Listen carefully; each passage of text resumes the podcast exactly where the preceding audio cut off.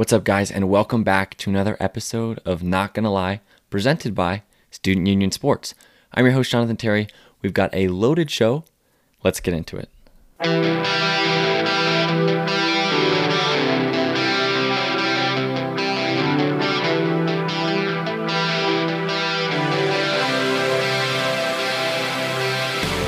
Guys, I uh, I have to be honest. We are hitting a point where there's not too much to talk about. I mean, we're we're getting interviews, scheduling those, putting stuff together for content, but there's not. We've hit almost every rock, uncovered every stone that we could uh, in the sports world, and now we just need sports to come back. Like plain and simple, that that's what it's come to at this point.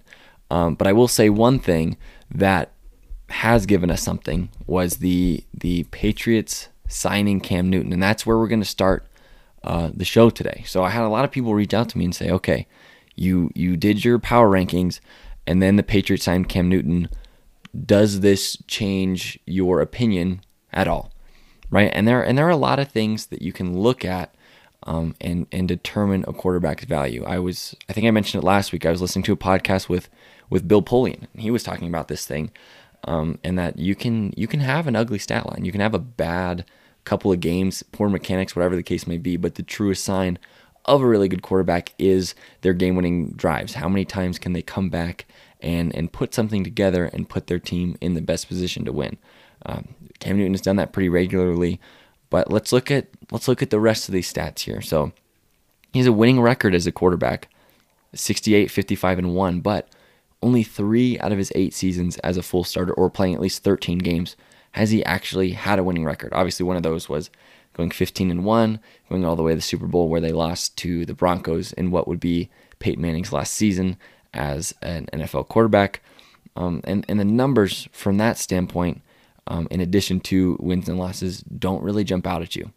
He threw for 4,051 yards once in his career, uh, over 4,000 yards once, and, and just barely.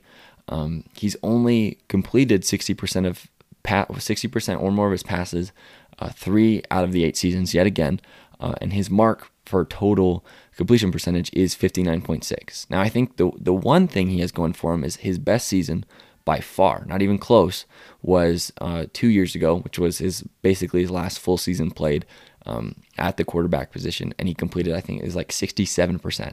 So if that's what we're getting from Cam Newton, a guy who can can make the right reads, make checkdowns, and complete the easy throws, we could be in for something nice. Um, but the number one reason why Cam Newton has been so effective is because of his ability to run with the football. I mean, plain and simple, he's third all time in rushing yards by a quarterback, 4,806. He's only 122 yards behind Randall Cunningham for second, but I think Michael Vick is well beyond uh, where where uh, out of, out of reach for at least this season. You know, he's gonna have to play a couple more. But the big thing that that people are concerned about, and especially with COVID and the inability to get the proper medical testing, is his injury history. So last season missed the whole year um, after week two because of a pedal Lisfranc sprain. Uh, we don't really know the details of that.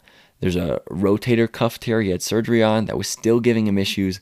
They shut him down uh, two years ago because of that at the end of last season or out of end of that season. And that's the biggest thing, right? He's not going to be able to rely on his legs too much anymore. He's getting into his 30s, just outside of his prime. Um, how how trustworthy are his legs? Can he stay healthy? Uh, can he stay on the field? And his shoulder, people were saying were, was giving him a lot of trouble throwing. That's why he was eventually shut down.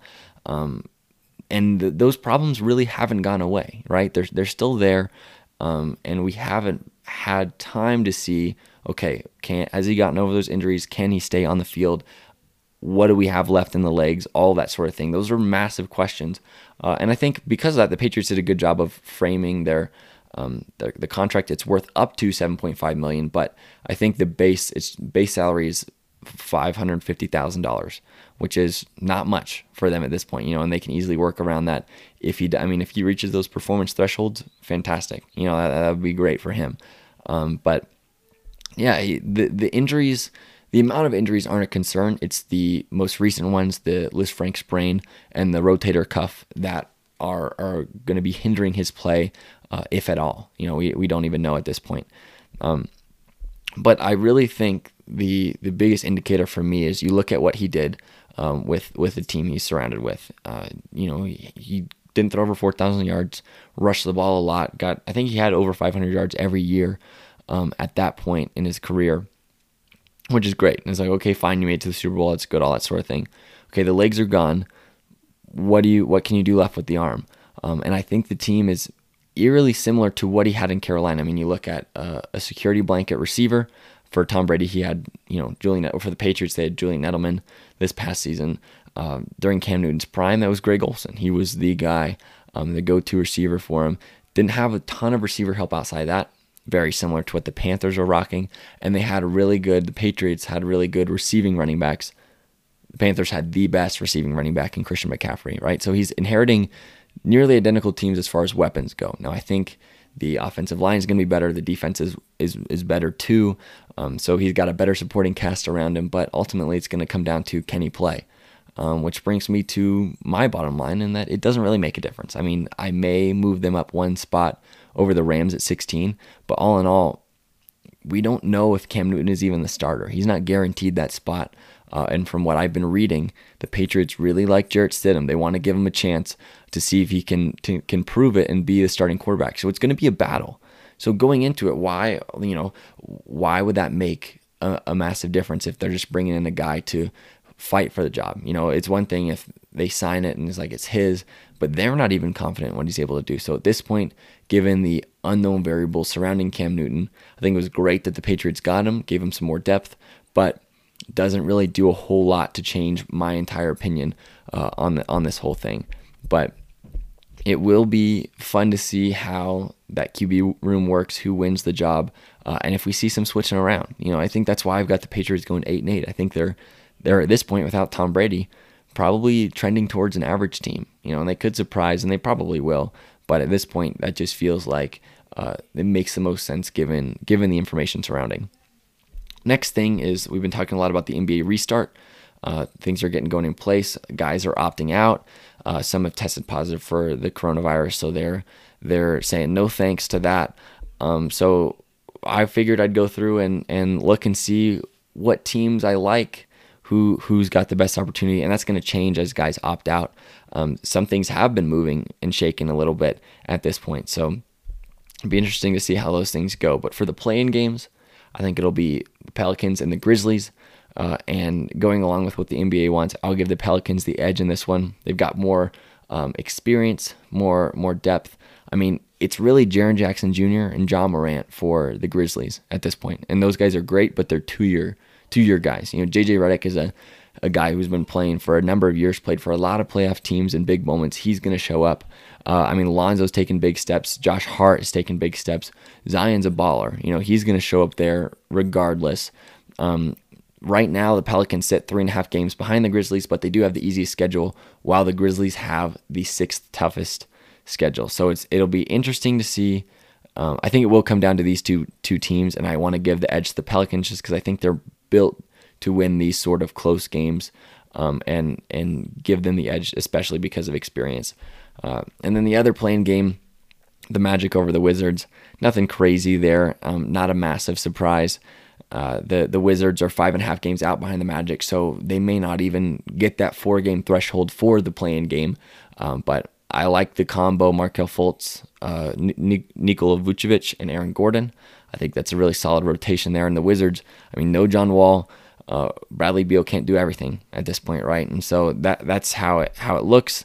I think for the most part, I didn't change a lot. I think I moved the Celtics up to the two spot over the Raptors because the Raptors had a, a pretty tough schedule. Um, and then I had the Rockets uh, fall down to seventh and the Mavericks move up to sixth because I think the Rockets are going to struggle. Shooting three pointers uh, is their game. And coming off of a three month hiatus, it's going to be very tough to get going.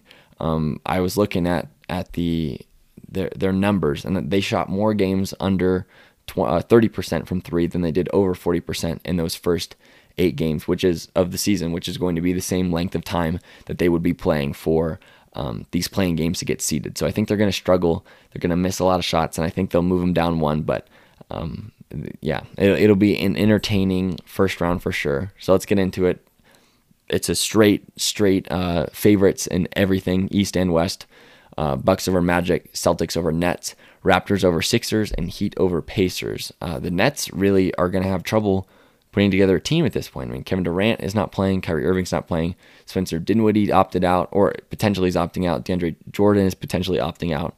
Uh, those are your guys, and that's pretty much it for them. So it'll be interesting um, if who who they got starting. You know, it'll be Joe Harris uh, running the team, but that's they're going to struggle against the Celtics, I think for sure. Um, and then in the West, Lakers over Pelicans, Clippers over Rockets, Nuggets over Mavericks. Oh, I lied. Thunder over the Jazz, five four upset in seven games, uh, which is so yeah. So that'll be the first round there. Um, second round, Bucks over the Heat, Celtics over the Raptors.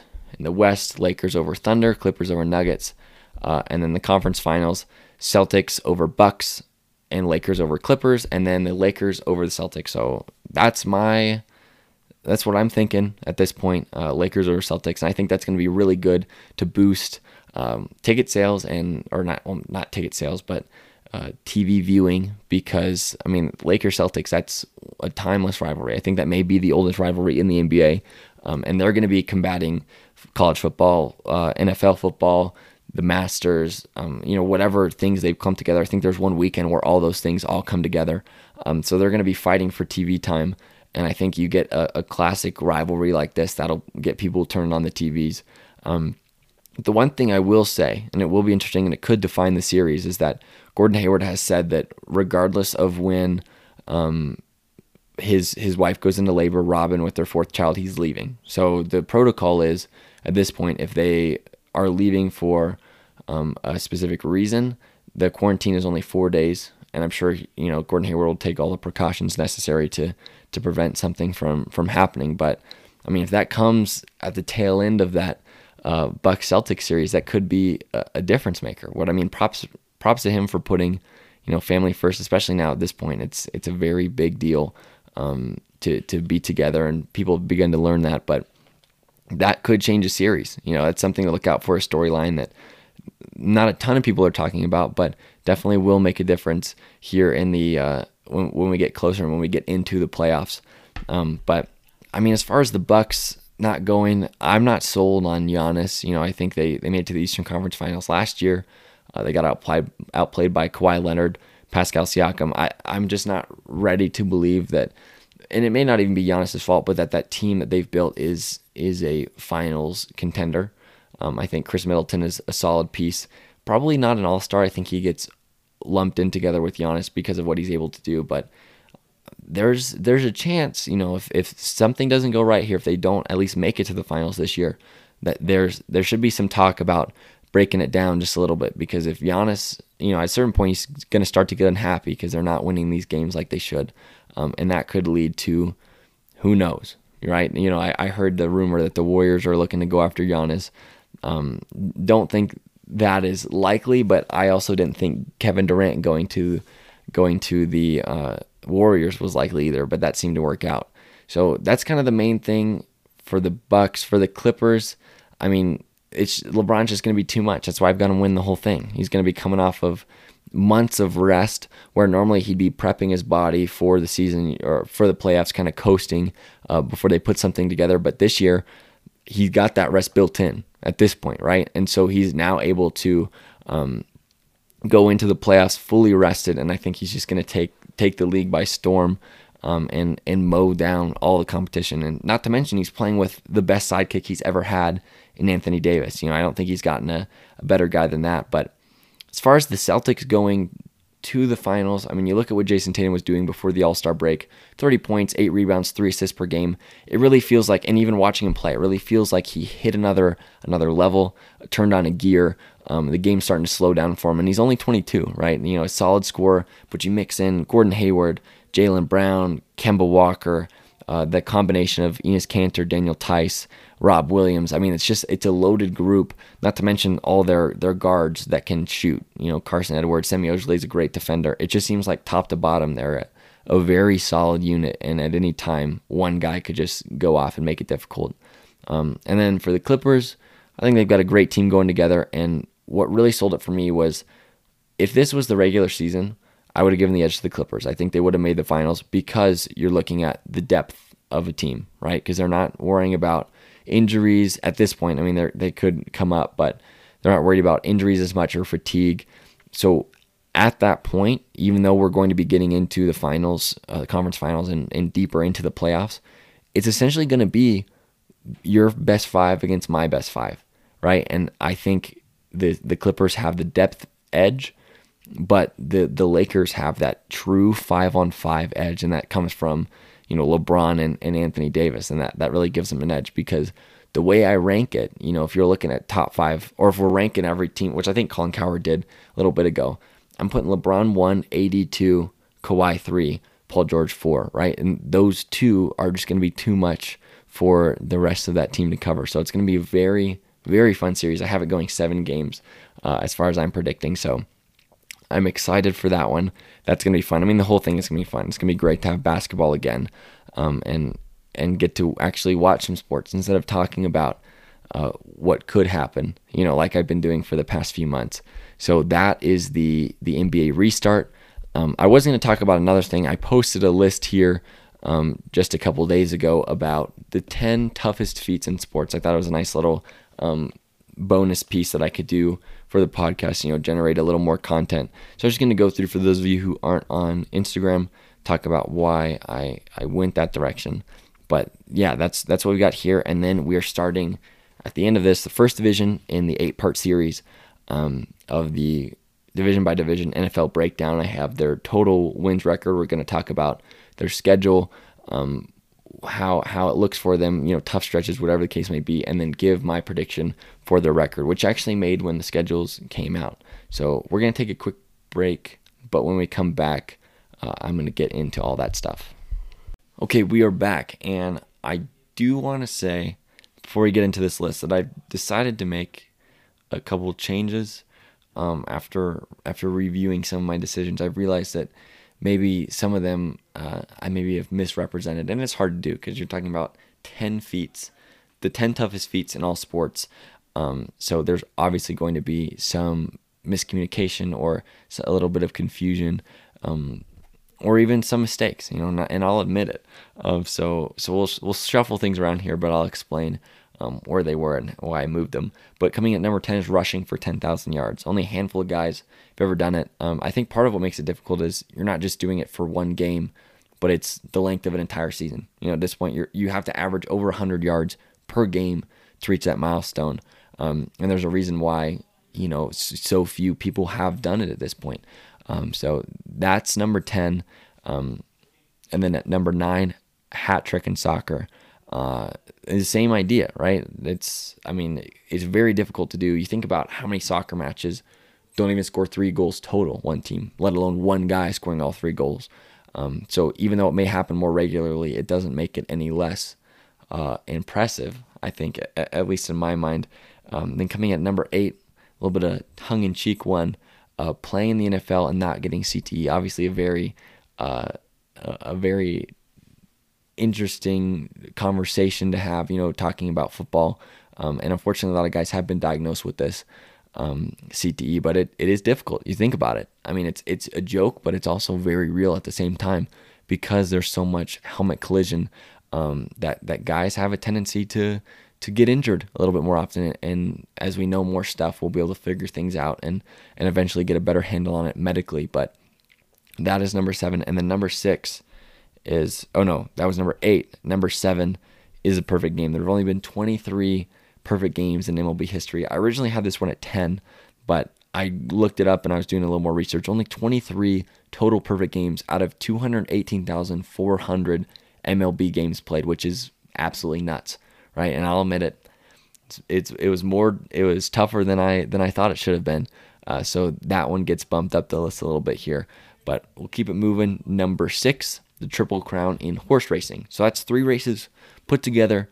Um, you have to, you know, it's, I mean, obviously I don't understand the science behind horse racing a ton, but those are the three biggest races, and it happens very rarely. Um, so obviously you have to give some props there uh, because it's it's a tough thing to do.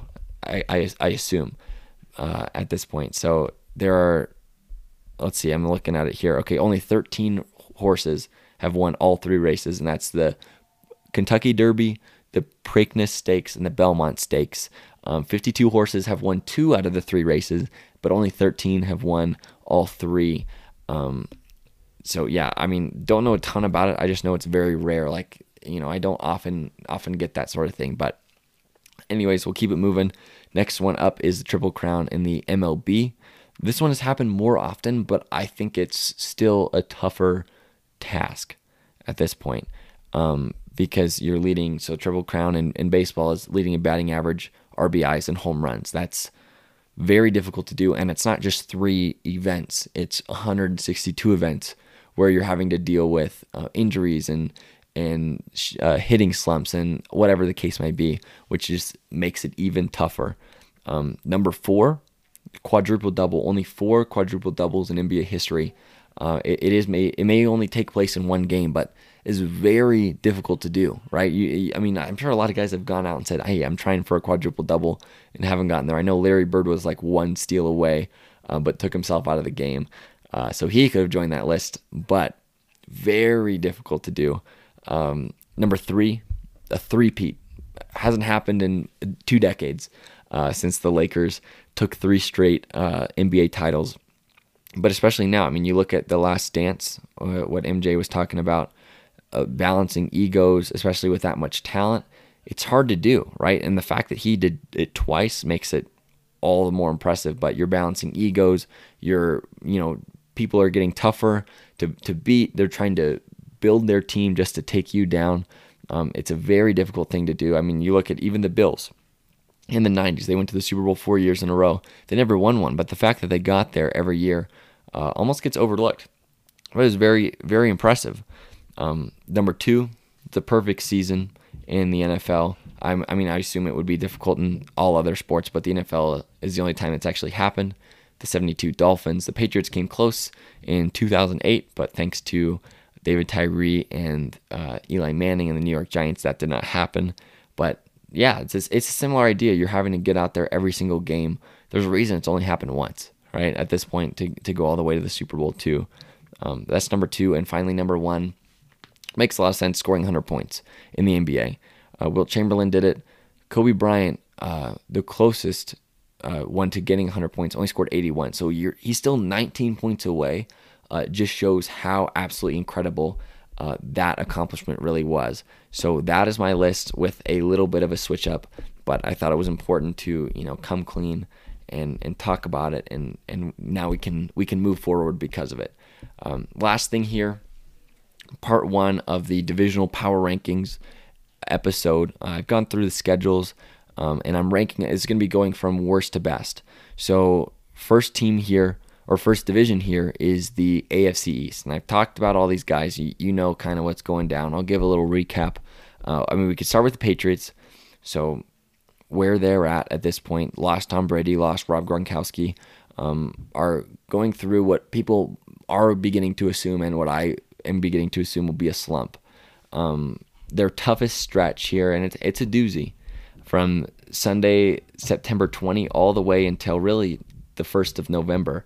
They'll go Seahawks in Seattle, the Raiders at the Chiefs, Broncos, get a bye week, and then come back to play the 49ers and then on the road against the Bills. Um, that's going to be tough. You know, I think if they can go five, if they can bat 500 on that, that would be incredible. But looking at the rest of their schedule, um, the way it lays out, I've got them going eight and eight on the season, missing the playoffs um, for the first time since 2011 when Matt Cassel had to fill in. Uh, it just seems like the way their schedule is built and the uncertainty with Cam Newton, Jarrett Stidham, all those guys, um, I'm really beginning to to question what they're going to be. You know, and people are saying, "Oh, I hope they go three and 13," or "I hope you know whatever the case may be." You really have to root for, um, you really have to root for mediocrity, right? At this point, that's what you have to be going. If you're on, a, if you want the Patriots to lose, you have to be saying, "I want them to be average." Because that's how teams that's how teams get stuck is they stay average for the rest of their uh, career, and and then um, they eventually don't get out of it. You know, and I don't think it's going to happen with Bill Belichick and the Patriots, but this is just me thinking optimistically. because if they go 3 and 13, Trevor Lawrence is going to fall into the laps and it's going to be another 20 years of excellence. So you cannot be rooting for that uh, if you are a fan or if you are rooting against the Patriots. Next team here is the Jets. They have a, a tough schedule too, and all in all, their team is just honestly pretty poorly put together. Um, their toughest stretch goes uh, at the, right at the beginning of the season. They go at Buffalo, uh, 49ers, at the Colts, Broncos, Cardinals, at Chargers, home against the Bills, at the Chiefs, and then home against the Patriots. Add all that in together, and it's just not not an ideal recipe for success at this point for them. Uh, so I've got the Jets this season going three and 13. Naturally, obviously missing the playoffs. Uh, next up is the Dolphins.